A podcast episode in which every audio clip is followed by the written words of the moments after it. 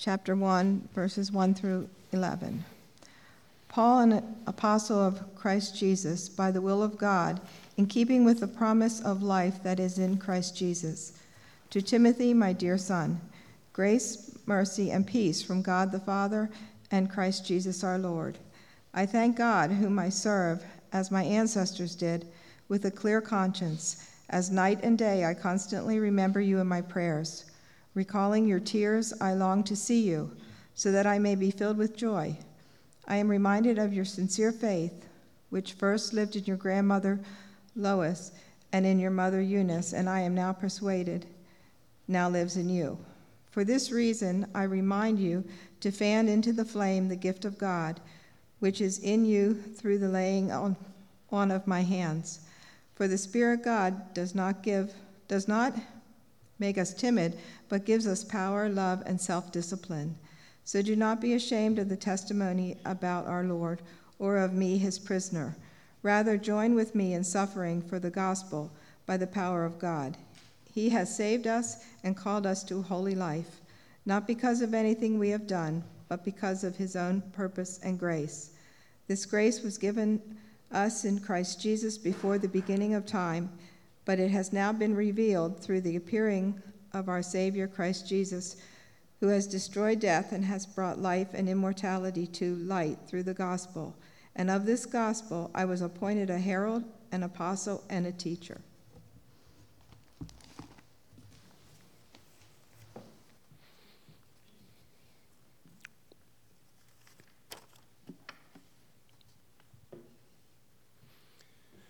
And our second scripture for this morning comes from the Old Testament book of Deuteronomy, chapter 6.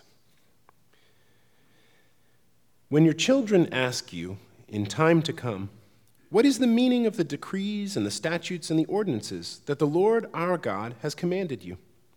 Then you shall say to your children, We were Pharaoh's slaves in Egypt, but the Lord brought us out of Egypt with a mighty hand. The Lord displayed before our eyes great and awesome signs and wonders in Egypt against Pharaoh and all his household. He brought us out from there in order to bring us in to give us the land that he promised on oath to our ancestors. Then the Lord commanded us to observe all these statutes, to fear the Lord our God for our lasting good, so as to keep us alive, as is now the case. If we diligently observe this entire commandment before the Lord our God, as he has commanded us, we will be in the right. This is the word of God for us, the people of God. Thanks be to God. Will you join me in prayer?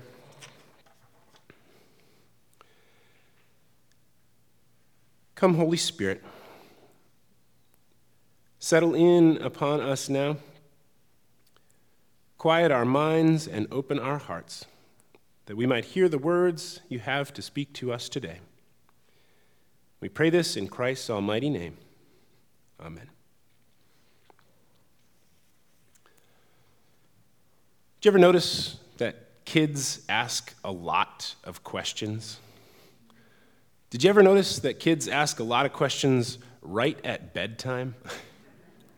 I don't think that's a coincidence, do you? You know, goes something like this How come I have to go to bed? Well, because it's dark outside. Well, how come it's dark outside? Well, because the sun went down. Well, how come the sun went down? Well, because the earth spins, you know, and the, the sun's on the other side of the earth right now. Well, how come the earth spins? Well, because it's cooling, right? And that creates angular momentum, so we're spinning through space, but it's time to go to bed, right? Kids ask questions, constantly asking why or how or how come. I asked this week for some parents online to give me their favorite questions from their kids, so here's, here's the best of those. One mom told me that her son asked, How come we say all men at the end of a prayer? Shouldn't we say all women too? Or another little guy asked his mom, Did they have color TV when you were little, mom? You mean way back in the 1990s? Yes, they had color TV. Or a couple of favorites from my own children when they were younger. What do I have to do to be tall like you, Dad? I said, Eat your vegetables. And he said, Did mommy not eat her vegetables when she was little? Or the more philosophical, I loved this one about Sesame Street. How come Super Grover isn't super all the time? Hmm. You know, as they grow up, though, their questions start to change. They even get a little bit harder, don't they? One parent said her hardest question from her daughter was, Why me? Or they grow up and ask you questions like, What do you think I should do, Mom? Well, Mother's Day is often a day of potted geraniums and going out to brunch. So maybe that's how you're celebrating today. But I was thinking about what a mother has to do to raise a child well. And I was also thinking parenting is one long question and answer session. Raising a kid is an extended dialogue, a back and forth, hour by hour, day by day, and year by year. So, we're going to celebrate Mother's Day today by celebrating questions that are answered. I want you to think about how our mothers, the women of faith in our lives, have molded and shaped us. Mostly because they were the ones who were willing to answer our questions. Kids sure do ask a lot of questions, don't they? And we're actually reminded of that in Scripture in several places. Did you notice it was a child who asked the question in Deuteronomy? When your children ask you in the time to come, what is the meaning of these decrees and statutes and ordinances that the Lord our God has commanded you? Then you shall say to your children, We were Pharaoh's slaves in Egypt, but the Lord brought us out of Egypt with a mighty hand. Parenting is teaching about the past, but heading into the future. One of the most important jobs we have is to pass on the faith, to teach children what's right and what's wrong, to teach them how to pray, to teach them how to listen for God's voice, to show them how to love their neighbors as they love themselves. Faith is a personal thing, but to learn all these things is also communal. We don't just come up with them all by ourselves. Our faith is learned from the community and it's passed down as a gift from generation to generation. One of my favorite lines from a seminary professor that I know I've probably said here before, but he was fond of saying over and over that Christianity is not a biological community. And so we read today from 1 Timothy, where Paul writes, I am reminded of your sincere faith, a faith that lived first in your grandmother Lois and your mother Eunice, and now I am sure lives in you. Do you notice how Paul's not worried about the DNA connections? Not, not about the biology of, of a grandmother, a mother, and a son, but about the way the faith has been passed down. I want you to take a moment right now to think of someone who passed the faith down to you. Would you uh, just take a moment and find somebody near to you? Would you just share that name with them and, and what the relationship was? Who is it that, that passed the faith down to you? Go ahead, take a minute.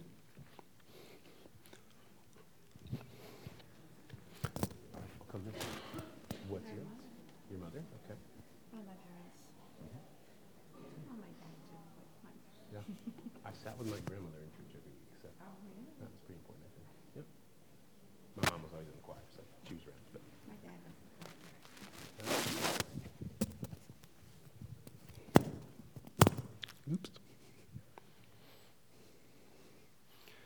Now, how many of you named somebody you were biologically related to? Yeah? And how many for you was that somebody else from the community? Just a few. Okay.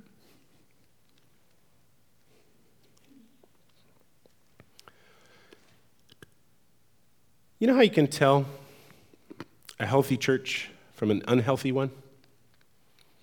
Has a different sound to it. Now, sure, in some churches there's the sound of silence, right? When everyone's worshiping together and praying quietly. There's sounds of joy, where everyone's singing together. But in a healthy church, you'll hear one other kind of noise, too. I like to call it the holy chaos. It's the sound of Cheerios getting crunched under a pew. It's the sound of matchbox cars running up and down. I just worshiped a, a couple of weekends ago with my little nieces, and they sat on either side of me. And you know, they ask questions very loudly. I'm not used to the experience of trying to keep kids in check while being in church. But you know what Jesus said about kids, right? Truly I tell you, whoever does not receive the kingdom of God as a little child will never enter it. And how would a child receive something? With lots of questions, right? What is this? How does this work? Why does this happen? How come? I think that's a lesson we need to learn as the church. And ask ourselves can our church be a place where questions are asked? Because you know what? It's not only kids who ask a lot of questions, we adults do it too. You read through the Gospels and you realize that people were asking Jesus questions all the time.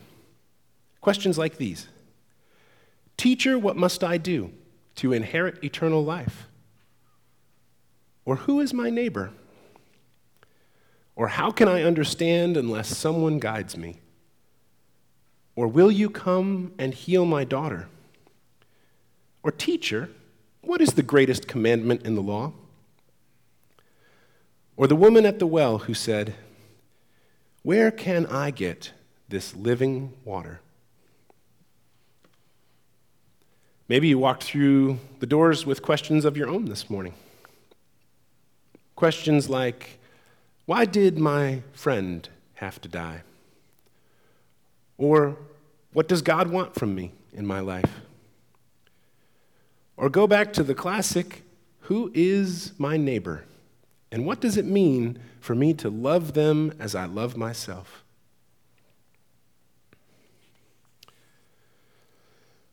On this Mother's Day, instead of the potted geraniums and brunch, which are good things, I want you to remember, though, that we are not merely a biological community,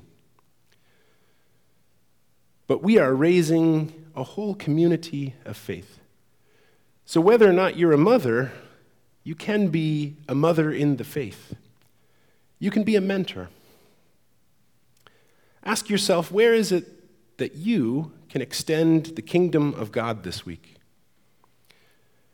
And if you're wondering what that looks like, you can probably think back to the way your mother treated you, or some other woman in your life who filled that role. Think of all the things moms do for us before we can ever pay her back.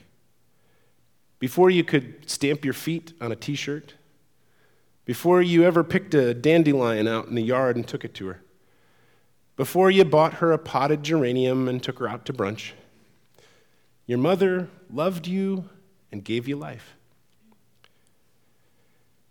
Well, think about how that is with us and with God.